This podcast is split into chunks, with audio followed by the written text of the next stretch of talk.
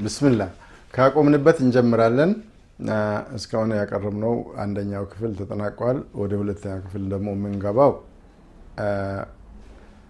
ሁለቱን ሃይማኖቶች አነጻጽረን በምንይዝበት ጊዜ ዋነኛ መሰረታችን መጽሐፍ ቅዱስና ቁርአን ነው። ይነኚህ ሁለቱ መጽሐፍቶች መፈተሽ መቻል አለብን። የትኛው ነው ኦሪጂናል ቋንቋ ያለው በወረደበት ቋንቋ ያለውና ሌላው ደግሞ ባልወረደበት ቋንቋ እየተሰበከበት ያለው የትኛው ነው የሚለውን መመዘኛ እንወስዳለን ማለት ነው።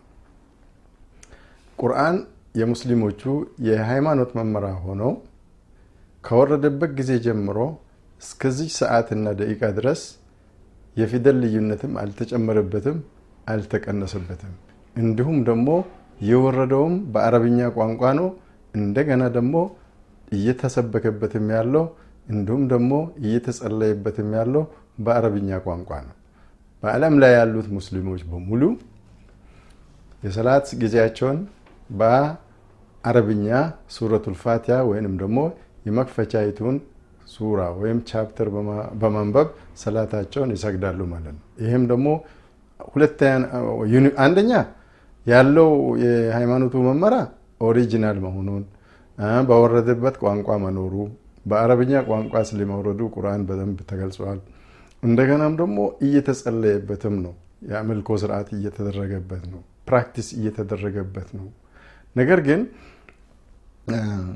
የመጽሐፍ ቅዱስ የወረደበት ቋንቋ ማን ነው ብለን በምንጠይቅበት ጊዜ ብዙ ምላሽ አናገኝም።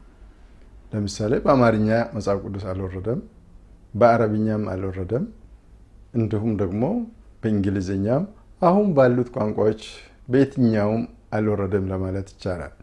ምክንያቱም መጽሐፍ ቅዱስ በብዙ ጸሐፊዎች የተጻፈና እንደገና ደግሞ ከብዙ ዘመናት በኋላ ወደ አንድ ቋንቋ የተጠቃለለ መሆኑን ሁሉም ሰው ወይንም ደግሞ የታሪክ መዛግብት የሚያገላብጡት ሰዎች በቀላሉ ይረዱታል። በዚህ መሰረት ግን ቁርአን ከመጀመሪያው ጀምሮ በአረብኛ የወረደ ስለሆነ አረብኛውን ለምሳሌ የአማርኛው ቁርአን ስህተት ካለበት ዋናው original ኡ master ኡ አረብኛው ስላለ በአረብኛው ላይ እናመሳክራለን ማለት ነው። በዛውም መሰረት የመጽሐፍ ቅዱስ ውስጥ አንድ ችግር ቢኖር ወደ ዋናው ለመሄድ በጣም እንቸገራለን። ሄደን ሄደን ግሪክ ላይ እንደርሳለን። ከግሪክ በኋላ ደግሞ ወደ ኢብራይስጥ ወይም ደግሞ ወደ ሂብሩ ቋንቋ እንሄዳለን። በዛሬ ጊዜ ደግሞ ክርስቲያኖች የሂብሩን ቋንቋ አይከተሉትም። ብዙውን ጊዜ አሁን ካለው በዓለም ላይ ያለው የመጽሐፍ ቅዱስ ትርጉም የእንግሊዝኛ ትርጉም ነው። የእንግሊዝኛው ከላቲን ነው የተተረጎመው። ላቲን ደግሞ ከግሪክ ነው የተተረጎመው። ስለዚህ ከእንግሊዝኛ ደግሞ ወደ የተለያዩ የዓለም ቋንቋዎች እየተተረጎመ ይገኛል። ስለዚህ ዛሬ የምንከተለው የመጽሐፍ ቅዱስ ትምህርት ወይም ደግሞ doctrine የትርጉም ትርጉም እንጂ originality የለውም ማለት ነው። ስለዚህ የትኛው ሃይማኖት ነው original መጽሐፍ ያለው የትኛው ሃይማኖት ነው original መጽሐፍ የሌለው የሚለውን ጥያቄ ለመመለስ አንደኛ ሙስሊሞቹ የሚከተሉት ቁርአን በውስጡ ከእስልምና ሌላ ሃይማኖትን የሚፈልግ ካለ አላህ ሃይማኖቱን አይቀበለውም ይላል። እንዲሁም ደግሞ እውነተኛው ሃይማኖት በአላህ ዘንድ እነዲን እንደላህ ልእስላም በአላህ ዘንድ ያለው ሃይማኖት እውነተኛው ሃይማኖት እስላም መሆኑን አላህ በቁርአን ተናግሯል። በዚሁ አንጻር ኦሪጂናል ከሆነና መጽሐፍ ቅዱስ በትክክል የክርስቲያኖች መመሪያ ከሆነ ክርስቲያኖች ደግሞ የሚከተሉት ሃይማኖት በትክክል በመጽሐፍ ቅዱስ የተጠቀሰ ከሆነ አሁንም ሁለቱን ለመወዳደር በጣም ያስቸግራል። ነገር ግን የክርስቲያኖቹ መመሪያ የሆነው መጽሐፍ ቅዱስ በውስጡ ክርስትናን ተቀበሉ፣ ኦርቶዶክሲን ተቀበሉ፣ ፕሮቴስታንቲን ተቀበሉ ወይንም ደግሞ ካቶሊኪን ተቀበሉ የሚል የለም። ምክንያቱም መጽሐፍ ቅዱስ ከተጻፈና ከተጠረዘ በኋላ ነው እነኚህ አሁን የጠቀስኳቸው ሃይማኖቶች በዓለም ላይ የመጡትና የበለጸጉት። በዚህ አንጻር ግን ቁርአን ከመጀመሪያው ጀምሮ ያስተምር የነበረው ስለ እስልምና ነው። ሰው መከተል ያለበትም የአላህን አንድነት መመስከር አለበት። ይህም መንገድ የእስልምና መንገድ ወይንም ደግሞ monotheism ነው የምንለው በእንግሊዝኛ monotheism ይባላል። ስለዚህ Islam is only monotheistic religion ወይንም ደግሞ አንድ የሻይ አምላክ የሚመለክበት ሃይማኖት ማን ነው ቢባል እስላምና እስላም ብቻ ነው። ክርስትና ግን ሶስትዮሻዊ አምላክ ይመለክባታል። ሶስትዮሻዊ አምላክ ስንል ደግሞ እኛ አይደለንም እነሱ ራሳቸው በመንፈሳዊ ጉባኤ ቅድም በክፍል አንድ ላይ እንደጠቀስኩት በመንፈሳዊ ጉባኤዎች የደነገጉትን ድንጋጌ እንጂ መጽሐፍ ቅዱሳዊ መስረጃ የላቸውም። ስለዚህ መጽሐፍ ቅዱስ የማናቸውንም ሃይማኖት ስም ጠቅሶ አላስተማረም። ከየት መጡ? ኢየሱስ ይህንን ሃይማኖት ተከተሉ፣ አድቬንቲስትን ተከተሉ ወይም ፕሮቴስታንትን ተከተሉ ብሎ ካላስተማረ ዛሬ የምናያቸው የክርስቲያን ብዛት የተለያዩ ስሞችን የወንዝ ስሞችን እና የአካባቢ ስሞችን በመያዝ እየወጣ ያለው ከየት ነው የመጣ የሚለውን ጥያቄ ያስነሳል ማለት ነው። ስለዚህ በሃይማኖት መመሪያው ኦሪጂናልነት ላይ ወይም ደግሞ መሰረታዊ መሆን በወረደበት ቋንቋ መኖር ራሱ አንዱ መመዘኛችን እስላምን እንድንመርጥ ያስገድደናል ማለት ነው። ሌላኛው ደግሞ ሙስሊሞች እንደ ሌሎቹ ወይም እንደ ክርስቲያኖቹ በጁማና ክርስቲያኖቹ በቅዳሜና በእሁድ እንደሚለያዩት ሙስሊሞቹ አይለያዩም። አሁንም ከዚህ የምንማረው ምንድነው? የኢስላም ወጥነትን ነው የምናየው ማለት ነው። ማንኛውም በዓለም ላይ ያለው ሙስሊም ሱንም ይሁን ሺአ በጁማ ላይ አይለያይም ማለት ነው። ነገር ግን ክርስቲያኖቹ በቅዳሜና በእሁድ በሚለያዩበት ጊዜ አንድ ችግር በመካከላቸው አለ። የቅዳሜ አክባሪዎች ይሁድ አክባሪዎችን እንደማይጸድቁና በጀሃነም እሳትም እንደሚቃጠሉ ያስተምራሉ። ሌላኛውም እንደዛው ነው ማለት ነው። ስለዚህ አሁን በትክክል የትኛው የክርስትና ሃይማኖት ነው በትክክል ወይም በቀጥተኛ መንገድ ላይ ያለው ብለን በምንጠይቅበት ጊዜ አንደኛው ቅዳሜ አክባሪው እኔ ነኝ በትክክለኛ መንገድ ላይ ያለሁት ይላል። እንዲሁም ደግሞ ይሁድ አክባሪውም እኔ ነኝ ይላል። ስለዚህ በእስልምና በኩል ያለው ወጥነትና አንድዮሻይነት ማለትም በጁማ ላይ ሁሉም ይስማማሉ፣ ግን ክርስቲያኖቹ በቅዳሜና ይሁድ ይለያያሉ ማለት ነው። እዚህ ላይ ልዩነታቸውን እስካልፈቱ ድረስ እነሱ ራሳቸው አንድ አልሆኑም ማለት ነው። ሌላኛው ደግሞ ኢስላም የተፈጥሮ ሃይማኖት ማለት ነው። የተፈጥሮ ሃይማኖት ስንል ምንድን ነው? በቁርአን ላይ ምንድን ነው የተጠቀሰው? ቀጥ በል ፊትህን አላህ የሰው ልጆችን ሁሉ በፈጠረባት በዛ የአላህ فطرة በሆነችው ላይ ብሎ ነቢዩን عليه الصلاة والسلام سورة الروم ውስጥ ሰላሳኛው አንቀጽ ላይ فأقم وجهك ይላል። ቀጥ ፊትህን ቀጥ አርግና አቁም። በየትኛው ላይ? በአላህ በፈጠረው ሃይማኖት ላይ ይህም በእስልምና ላይ ቀጥ በል ብሎ አስተምሮታል ማለት ነው። ያን ይዘን በቁርአን ውስጥ እንደዚህ የተጠቀሰውን ይዘን ወደ መጽሐፍ ቅዱስ ሄደን ደግሞ አላህ የሰውን ልጅ በክርስትና ላይ ነው የፈጠረው የሚለውን አናገኝም። ስለዚህ በዚህም በኩል ምርጫው ወደ እስላም ያመጠናል ማለት ነው። የግድ ነው ማለት ነው። እስላምን ለመምረጥ እንገደዳለን። ምክንያቱም ከእስልምና ሌላ ሃይማኖትን የሚፈልግ ካለ አላህ ሃይማኖቱን አይቀበለውም ይላል ቁርአናችን። በዛውም መሰረት ደግሞ ፊትህን ቀጥ አርግ በአላህ ፊጥራ ላይ ወይንም ደግሞ በአላህ ሃይማኖት ላይ እውነተኛ ሃይማኖት ላይ ፊትን ቀጥ በል፣ ወደ ኋላም ዘንበል አትበል። ይህም አላህ ሁሉንም ሰዎች በእርሱ ላይ የፈጠረው በዚች ሃይማኖት ላይ የፈጠረ ስለሆነ ይላል። ስለዚህ ቁርአናችን የሰው ልጅ የተፈጠረው በእስልምና ላይ መሆኑን ሲያስተምር፣ መጽሐፍ ቅዱስ ደግሞ የሰው ልጅ የተፈጠረው በክርስትና ላይ መሆኑን አያስተምርም። በዚህም በኩል ምርጫችንን አሁንም ማስተካከል እንችላለን ማለት ነው።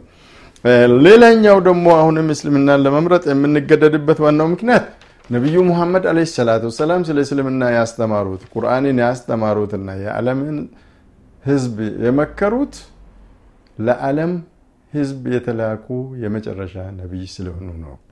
ይህም በቁርአን እንደተጠቀሰው ወማ አርሰልናካ ኢላ ራሕመተን ልልዓለሚን ለዓለማት ሁሉ እዝነት አድርገንህ እንጂ አላክንህም ይላል አላህ በቁርአኑ።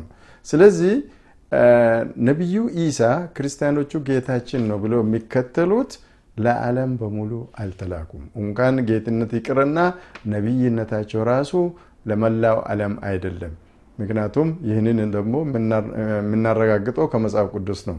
በማቴዎስ ወንጌል 15 24 ላይ እኔ ከእስራኤል ቤት ለጠፉት በጎች በቀር አልተላኩም ብለዋል ኢየሱስ ክርስቶስ።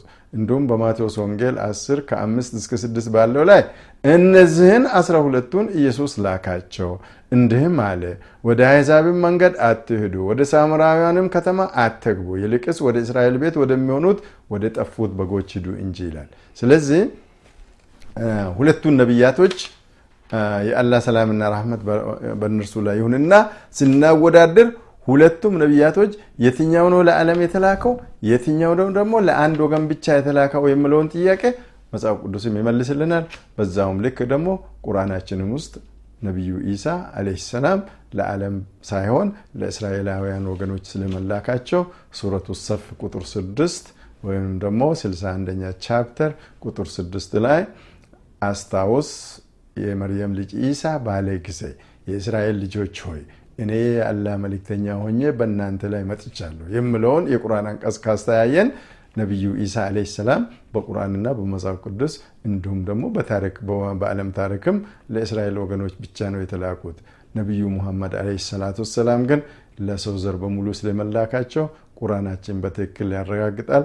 ከቁርአንም ባሻገር ደግሞ መጽሐፍ ቅዱስ ውስጥም አንዳንድ ትንቢቶች ነቢዩ ሙሐመድ አለይሂ ሰላቱ ወሰላም ለሰው ዘር በስተመጨረሻ እንደሚመጡ የሚያረጋግጡ ትንቢቶች በመጽሐፍ ቅዱስም ውስጥ አሉ።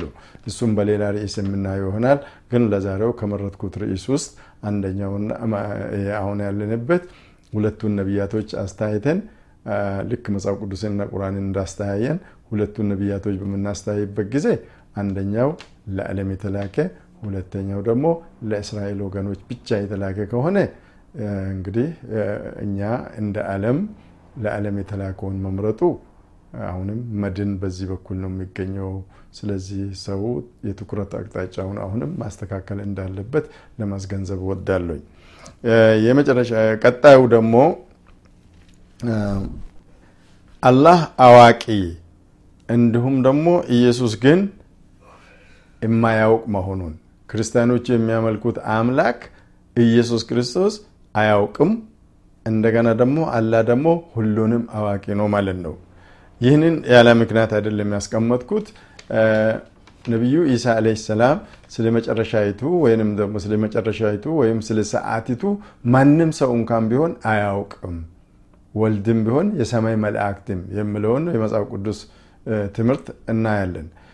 በማቴዎስ ወንጌል 24 36 ላይ ኢየሱስ የተናገረው ስለ ሰዓቲቱ ማንም ሰው እንኳን ቢሆን አያውቅም፣ የሰማይ መላእክትም ወልድም ቢሆን ካለ እርሱ ስለማያውቅ ሁሉንም ነገር አዋቂ የሩቁንና የቅርቡንም ምስጢሮች አዋቂ የሰማይና የምድርንም አዋቂ በውስጣቸውም ያሉትን ሁሉ የሚያውቅ አንድ ፈጣሪ አላህ መኖሩንና በዚህ አላህ ያላመነ ግን መጨረሻ ላይ ቅጣቱ አስከፊ ይሆናል ማለት ነው።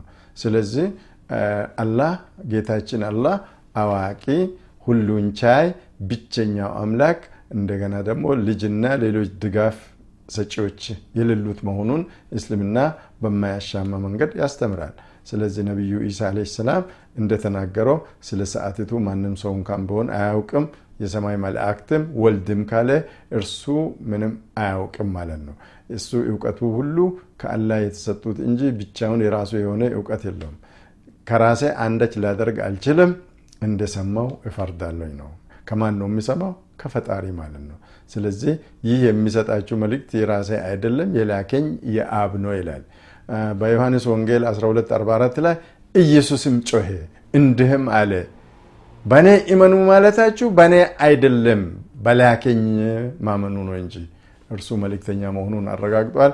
ስለዚህ እርሱም ኢየሱስ ዓለይሂ ሰላም እንደተናገረው በመጽሐፍ ቅዱስ ላኪው መልእክተኛው ከላኪ አይበልጥም እንዳለው እርሱ የአላህ መልእክተኛና ነቢይ እንጂ ክርስቲያኖቹ እንደሚሉት እርሱ ፈጣሪ ወይንም ደግሞ ከፈጣሪ ጋር እኩል የሆነ አይደለም።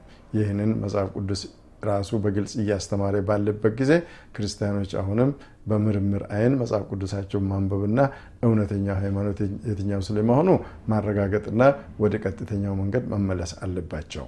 በትክክል ቁርአንና መጽሐፍ ቅዱስ በብዙ ፖይንቶች ላይ ወይም በብዙ ነጥቦች ላይ ይስማማሉ።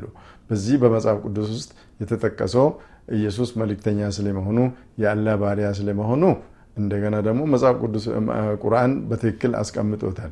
የመርየም ልጅ ኢሳ ዓለይሂ ሰላም ከበስተ በፊቱ ነቢያቶች ሌላ ምንም አይደለም፣ እንደ በፊቱ ነቢያቶች ነው ማለት ነው። እርሱም ያለፉትም ነቢያቶች አንድ ናቸው ማለት ነው። ስለዚህ እስልምና የሚያስተምረው የትኛውንም ከየትኛው እንደማንለይና ሁሉንም ነቢያቶች እኩል እንደምንቀበል ከአላህ ስለመላካቸው በትክክል እንደምናረጋግጥ እንደገና ደግሞ የፈጣሪ ባህሪ አላቸው ወይንም ደግሞ የጌትነት ስልጣን አላቸው የሚለውን አባባል ኢስላም በምንም አይነት አይቀበልም፣ አያስተናግደውም። ስለዚህ በግልጽ የተቀመጡት የመጽሐፍ ቅዱስ ነጥቦች ይህንን የሚያረጋግጡ ስለሆነ አሁንም ቢሆን ከቁርአን ጎን ለጎን መጽሐፍ ቅዱሳቸውን ክርስቲያኖቹ በሚያዩበት ጊዜ እውነታውን በቀላሉ ሊረዱትና ሊገነዘቡት ይችላሉ ማለት ነው። ከዚህ ቀጥሎ ደግሞ የምናየው ምንድን ነው? በእስልምና ትምህርት ከዘር የሚተላለፍ ኃጢአት የለም ማለት ነው። ክርስቲያኖች የሚሉት ምንድን ነው? የአዳም ኃጢአት በዘር ይተላለፋል። ያንን ኃጢአት ደግሞ የደመሰሰው ኢየሱስ ክርስቶስ ብቻ ነው የሚሉት። በዘር የሚተላለፍ ወይንም ደግሞ ከልጅ ልጅ የሚተላለፍ ኃጢአት እንደሌለ እንደውም መጽሐፍ ቅዱስን ቀድሜን በዚህ ጉዳይ ላይ ለማየት እንሞክራለን። መጽሐፍ ቅዱስ ላይ ኦሪት ዘጸአት 2018 ላይ ምንድን ነው የምለው? አባት የልጁን ኃጢአት አይቀበልም አይሸከምም፣ ልጅም የአባቱን ኃጢአት አይሸከምም፣ የጻድቁ ጽድቅ ለራሱ ነው ይላል። ስለዚህ ኢየሱስ ለሰው ልጅ ኃጢአት ሞተ። ኢየሱስ የኃጢአታችንን ተሸከመ፣ ለእኛ ስል ተገረፈ፣ ለእኛ ስል ተገደለ የሚለው አነጋገር በዚህ በመጽሐፍ ቅዱስ አሁንም ተቀባይነት አያገኝም ማለት ነው። ስለዚህ ምንድነው ለማለት የተፈለገው? በእስልምና ውስጥ የዘር ኃጢአት ወይም ደግሞ የውርስ ኃጢአት የለም። ወላ ተዝር ዋዝረቱን ውዝረ ኡክራ ይላል ቁርአኑ። ምንድነው የምለው? ነፍስ ሁሉ የራሷን ወንጀል እንጂ የሌላውን አትሸከምም ይላል። ልክ ክርስቲያኖቹም በመጽሐፋቸው እንዳስቀመጡት አባት የልጁን ኃጢአት ልጅም የአባቱን ኃጢአት አይሸከምም እንደተባለ ሁሉ በቁርአን ውስጥም ማንም ነፍስ ከራሱ እንጂ የሌላውን ሰው ኃጢአት አይሸከምም የሚለውን በትክክል ያረጋግጠናል ማለት ነው። ሌላኛው ደግሞ የምናየው ጌታችን አላህ የማይሞት ክርስቲያኖቹ ግን የሚከተሉት አምላካቸው ሟች እንደሆነ ያስተምሩናል። ሶስት ቀንና ሶስት ሌሊት ሞቶ ከዛ ተቀስቅሶ ይላሉ። ግን አላህ ሟች አይደለም። አላህ ብቸኛ ነዋሪ፣ ብቸኛ ፈጣሪ፣ እኛን የሚገድል ራሱ ግን ነዋሪ የዘላለም አምላክ ፊትም እርሱ ነበር፣ ጥንት የነበረ ዛሬም ያለ የነገውም አንድ ብቻ። እንደዛ እያልን በምናይበት ጊዜ ግልጽ ይወጣልናል ማለት ነው። ጥንትም የነበረ አንድ ብቻ፣ ዛሬም ያለው እርሱ፣ ነገም እርሱ ነው ማለት ነው። ምክንያቱም በታሪክ ውስጥ አንድም ጊዜ ፈጣሪ ሞቷል የሚባል የእስልምና ትምህርት የለም። እንደዛውም የክርስትናም ቢሆን ምናልባት ኢየሱስ ክርስቶስም እሱም በሌላ ርዕስ የምናየው ይሆናል አልተሰቀለም፣ አልተገደለም ይላል ቁርአን።